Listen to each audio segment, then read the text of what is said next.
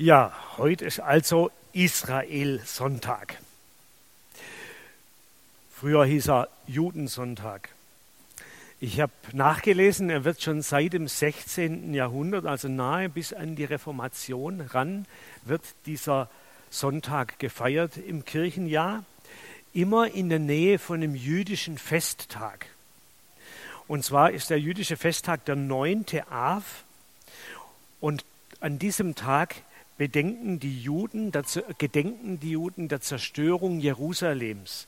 586 vor Christus wurde der Tempel zerstört und dann nochmal 70 nach Christus wurde der Nachfolgetempel zerstört. Und das wird alljährlich am 9. Av, ich glaube es war dieses Jahr so der 27. Juli oder so, gefeiert. Die spannende Frage ist jetzt natürlich, was feiern oder bedenken oder was für eine Bedeutung hat dieser Sonntag für uns als Christen?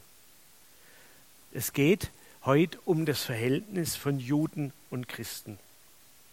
Was würdet ihr denn sagen, wenn ihr gefragt würdet, ja, wie ist denn das mit dem Verhältnis von Juden und Christen zueinander? Hättet ihr eine Antwort oder kämt ihr in Stottern? Durch die Jahrhunderte hindurch haben sich die Aussagen zu diesem Thema immer wieder verändert. Lange Zeit, so habe ich es nachgelesen, wären die Predigten am Israel-Sonntag voller antijudäischer Tendenzen, also judenfeindlich, antisemitisch gewesen. Erst nach dem Holocaust hat sich da dann einiges geändert. Dann ging es am Israel-Sonntag auch um das Eingestehen von Schuld und Versagen, um Scham und um einen neuen Respekt vor dem Judentum. Teilweise ist in der Nachkriegszeit eine richtige Israelliebe entstanden in christlichen Kreisen. Voller Staunen über das Entstehen des Staates Israels nach fast 1900 Jahren im Exil. Es ist ein Wunder. Es ist Gottes Tat. Israel ist Gottes Volk.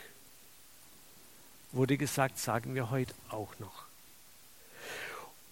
Und manchmal wurde daraus dann auch gleich der Schluss gezogen, was die machen, ist automatisch richtig.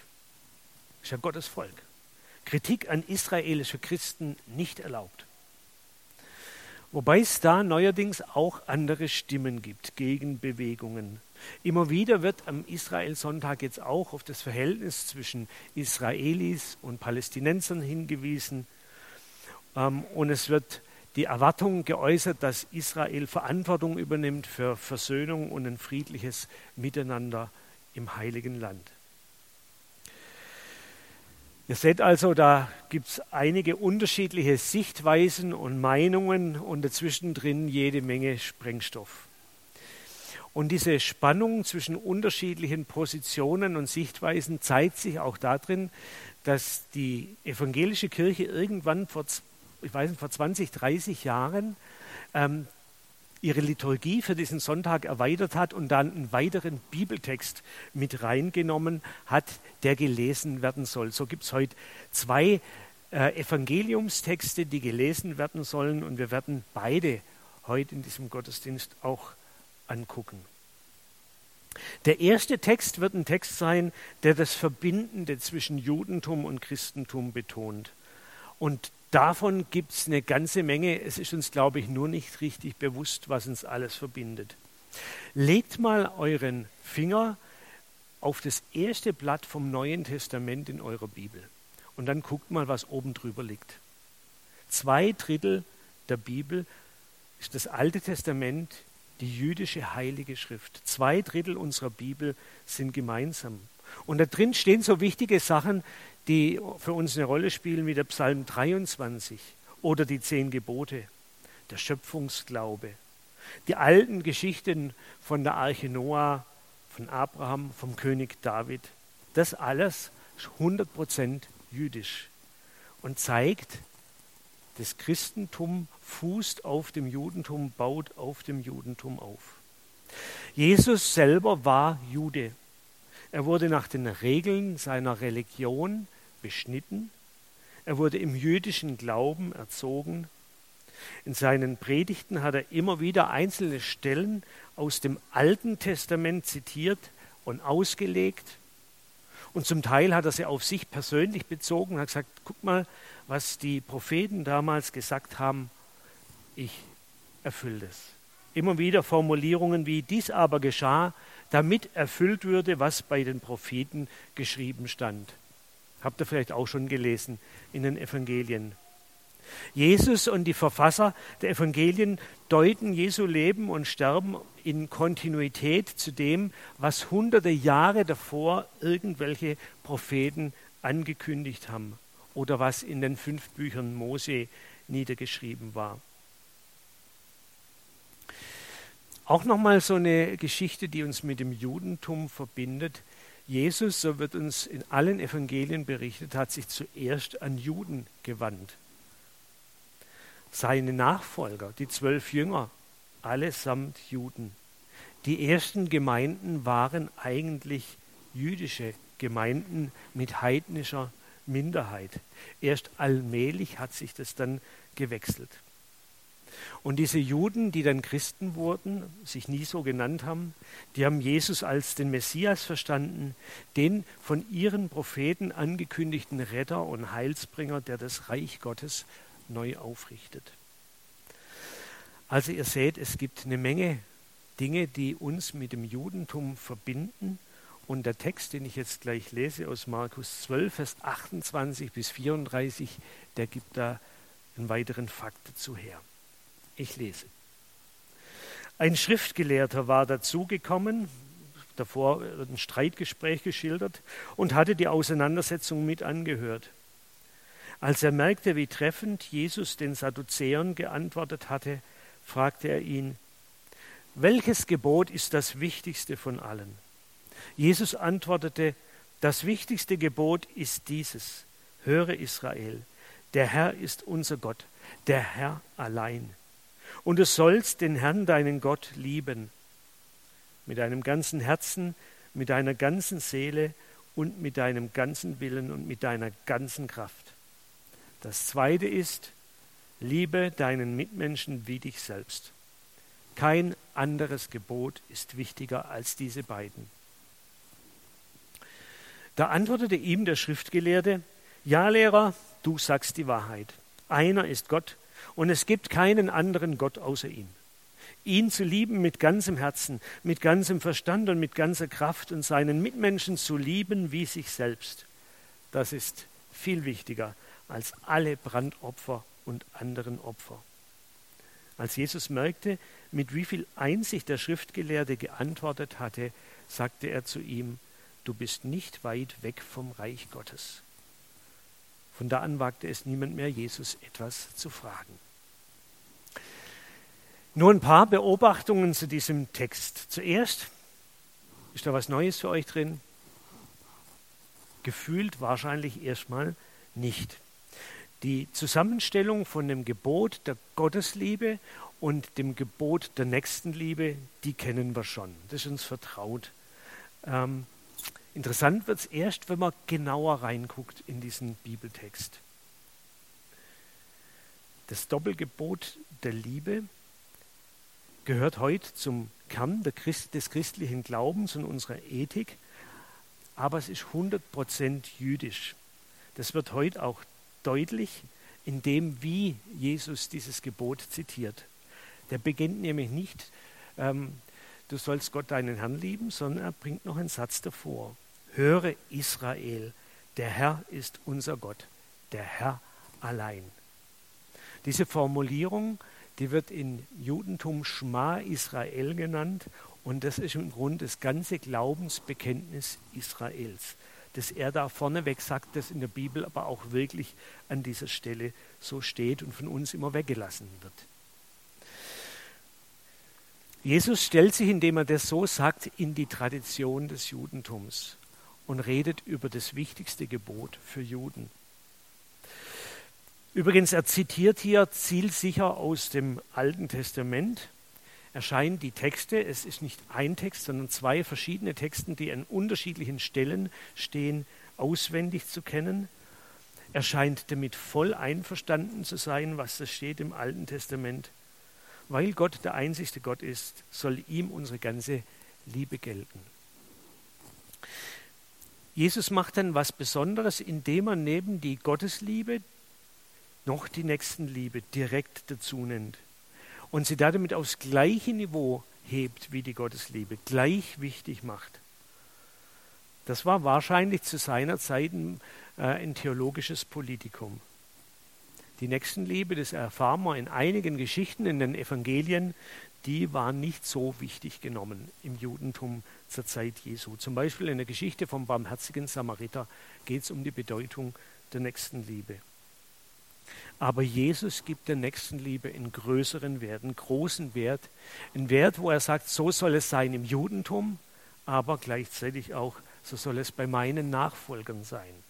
Die Nächstenliebe ist so wichtig wie die Gottesliebe oder der Glaube so wichtig wie die Diakonie. Was vielleicht auch uns gar nicht so auffällt, ist, dass der Schriftgelehrte und Jesus sich einig sind. Der Schriftgelehrte ist ganz angetan, ganz einverstanden von der Antwort von Jesus und fügt in seiner Antwort dann auch nochmal einen Satz hinzu, Gott lieben und die Mitmenschen lieben, das ist viel wichtiger als alle Brandopfer und anderen Opfer. Und da wiederum ist Jesus dann ganz angetan und einverstanden und sagt ihm dann, er sei nicht weit vom Reich Gottes.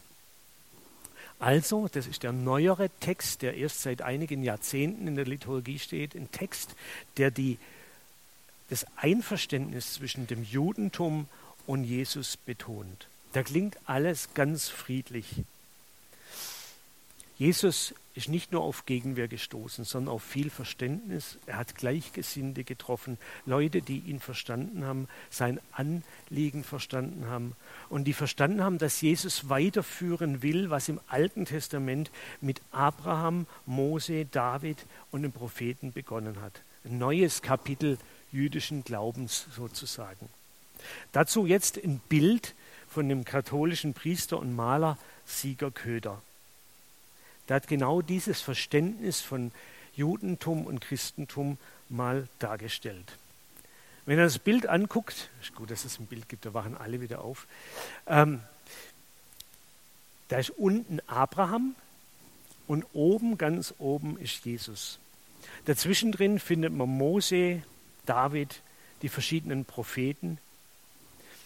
Und das Ganze sieht irgendwie wie ein Baum aus. Und Sieger Köder nennt dieses Bild dann auch, die Wurzel trägt den Stamm. Was ein Zitat ist aus Römer 11, in Römer 9 bis Römer 11 gibt es eine breite Auseinandersetzung über das Verhältnis von Judentum und Christentum. Und der Paulus sagt den Römern damals, die Wurzel trägt den Stamm. Vergesst das bitte nicht. Vergesst eure Wurzel nicht, sonst kippt ihr weg. Würdigt eure jüdischen Wurzeln, ihr Christen, sucht das Gemeinsame, ehrt die jüdischen Glaubensgeschwister, denen ihr so viel von eurem Glauben zu verdanken habt. Mir ist noch mal was eingefallen zu diesem Bild. Nämlich ein Satz, der aus unserer Sicht heute, als christlicher Sicht, die Figur ganz oben, Jesus, und die Figur ganz unten, Abraham, verbindet. Zu Abraham wurde nämlich gesagt, ich werde dich zum Stammvater eines großen Volkes machen und dir viel Gutes tun. Dein Name wird überall berühmt sein. Durch dich werden auch andere Menschen am Segen teilhaben.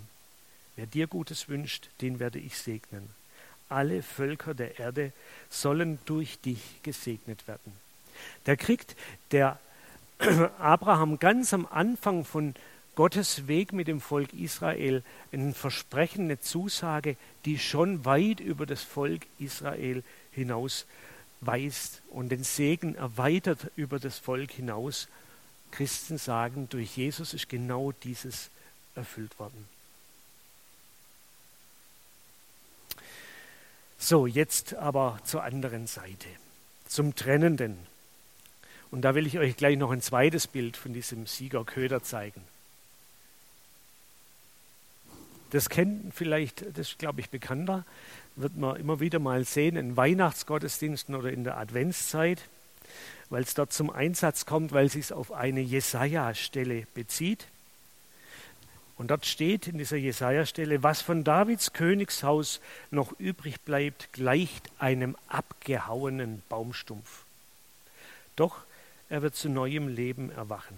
Ein junger Trieb sprießt aus seinen Wurzeln hervor. Das ist die Grundlage für das Weihnachtslied. Es ist ein Ros entsprungen. Und diese Blume, die da rausgeht, die soll Jesus symbolisieren. Nochmal von Sieger Köder ein Bild von einem Baum. Aber dieses Mal ist es ein ganz anderer Baum. Der Baum ist nämlich abgehauen. Ist nur noch ein Stumpf und da wächst eigentlich auch normalerweise nichts mehr.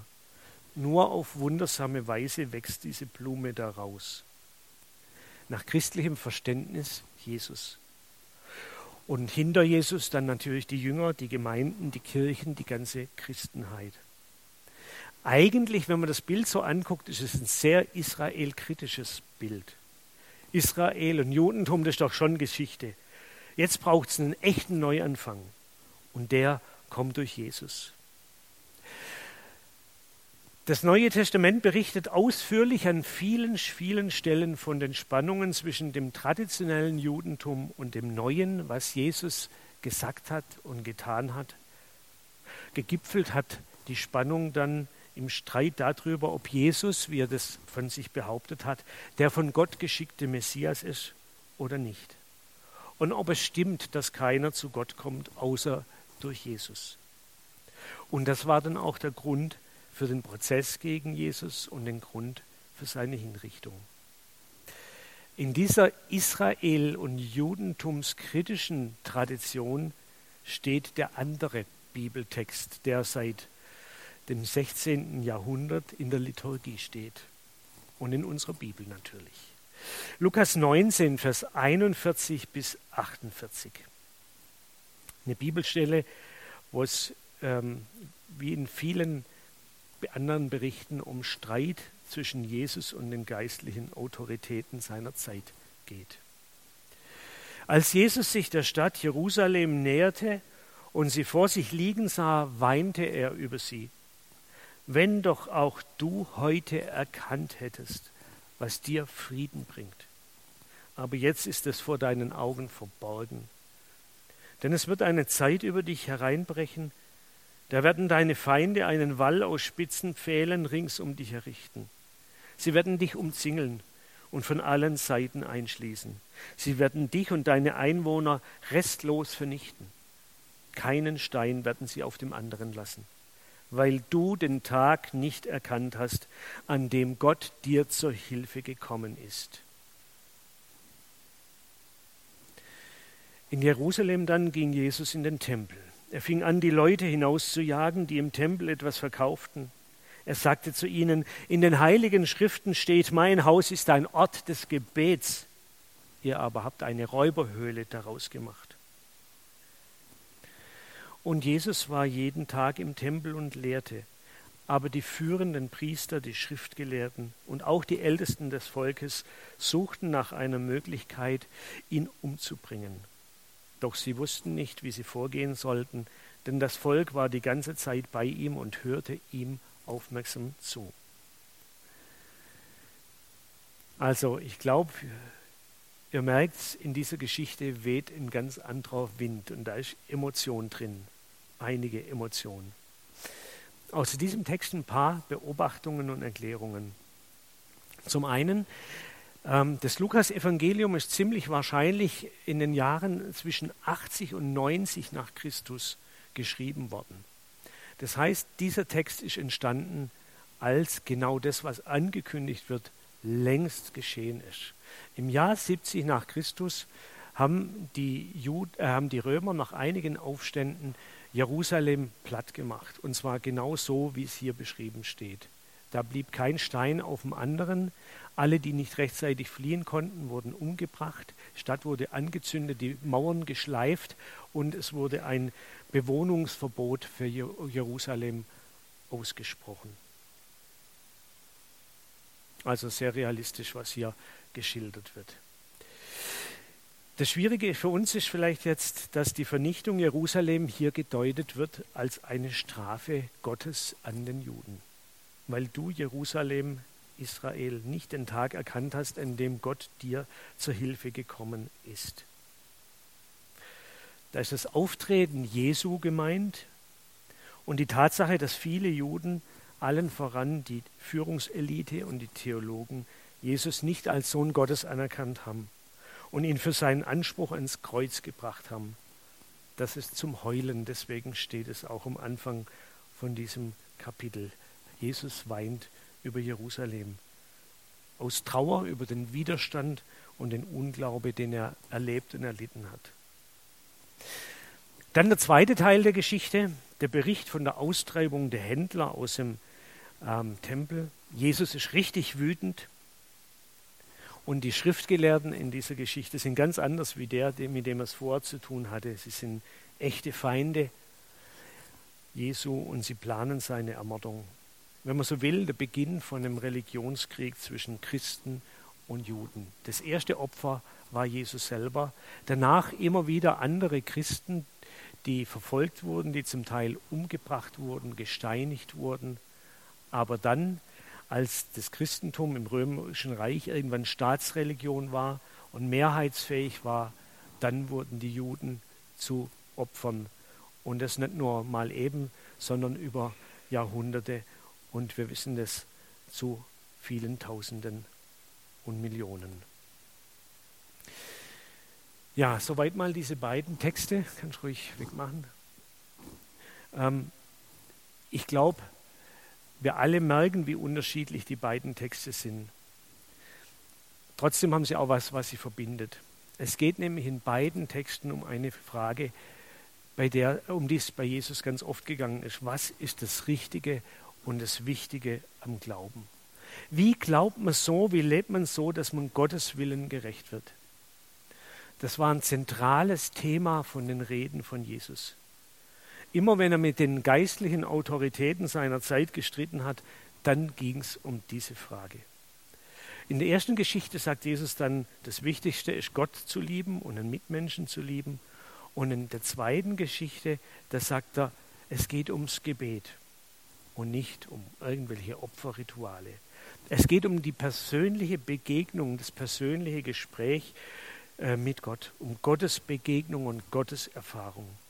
Nicht um Opferriten und nicht um irgendein Business, das sich daraus entwickelt hat. Ja, soweit mal die zwei Geschichten. Jesus und die Juden, was kann man jetzt nach diesen zwei Geschichten da dazu sagen? Vier Gedanken, glaube ich, sind es, die ich da habe. Oder auch nur drei. Der erste, Jesus hat sich immer als Jude verstanden, er hat sich vorrangig an Juden gewandt und wollte Juden einladen, einladen in so eine persönliche Beziehung zu Gott, zurückholen zu dem, was am Anfang vom Bund Gottes mit dem Volk Israel stand. Das Zweite, Jesus hat immer wieder die Frömmigkeit seiner Zeit der Frömmigkeit widersprochen und Fehlentwicklungen entlauft. Er hat vor allem immer wieder Lieblosigkeit, Unbarmherzigkeit, Überheblichkeit und Heuchelei bei den Frommen angeklagt. Und er hat angeklagt die Veräußerlichung des Glaubens. Da habe ich keinen besseren Begriff gefunden. Was meine ich? dass der Glaube reduziert wird auf äußere Rituale, die Beschneidung, das Einhalten von Gebetszeiten, Opferregeln, Reinigungszeremonien oder sonstige Vorschriften. Zu glauben, dass sich Glaube so äußerlich abhandeln lässt, ist falsch, ist eine Perversion des Glaubens. Und Jesus wollte was anderes. Übrigens nicht nur im Judentum, sondern auch im Christentum wäre so ein äußerlicher Glaube eine Perversion. Es geht Jesus um eine Herzensbeziehung zwischen Gott und Mensch und unter den Menschen. Nicht um Opferrituale oder Beschneidung oder bei uns um Taufe und Kirchenmitgliedschaft. Gott will unser Herz. Das Dritte, was ich gefunden habe, Jesus hat es mit einem Judentum zu tun gehabt, das schon viele hundert Jahre Entwicklungsgeschichte und Prägung hinter sich gehabt hat. Und darin hat es manches Nebensächliche wichtig geworden und manches Falsche hat sich entwickelt in der Auslegungstradition. Und das hat Jesus kritisiert, um neu das Herz des Glaubens zu zeigen. Gottes Liebe, Nächstenliebe, Gebet, Dialog mit Gott. Die gleiche Entwicklung wie im Judentum gibt es natürlich auch nach 2000 Jahren Christentum. Da haben sich auch manches an Meinungen und Bibelauslegungen, an Ritualen und Gemeindeformen herausgebildet, die wir für ganz wichtig und ganz richtig halten. Aber was wäre, wenn Jesus heute bei uns auftauchen würde?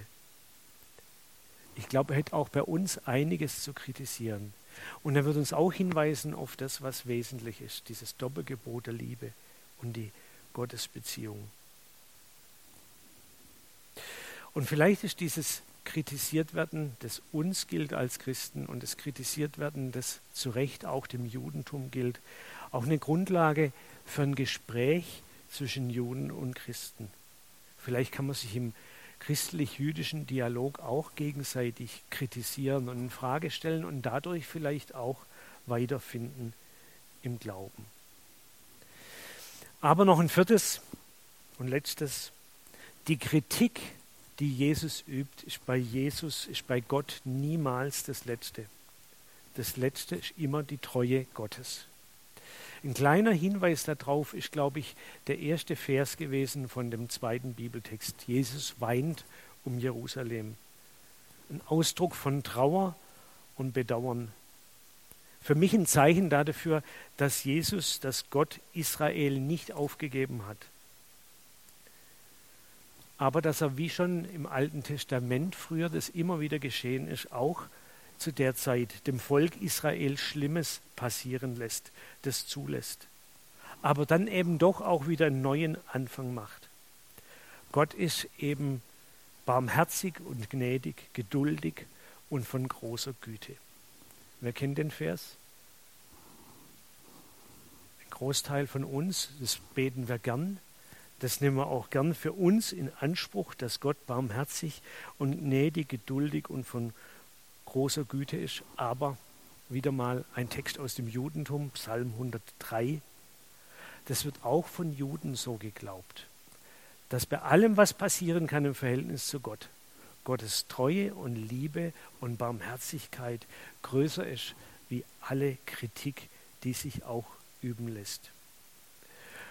Und ich glaube, dass wir als Christen und als Juden beide damit rechnen dürfen, dass das stimmt und dass Gott mit uns allen einen guten und gnädigen Weg geht, wann immer wir darauf mitgehen wollen. Amen. Soweit diese Predigt.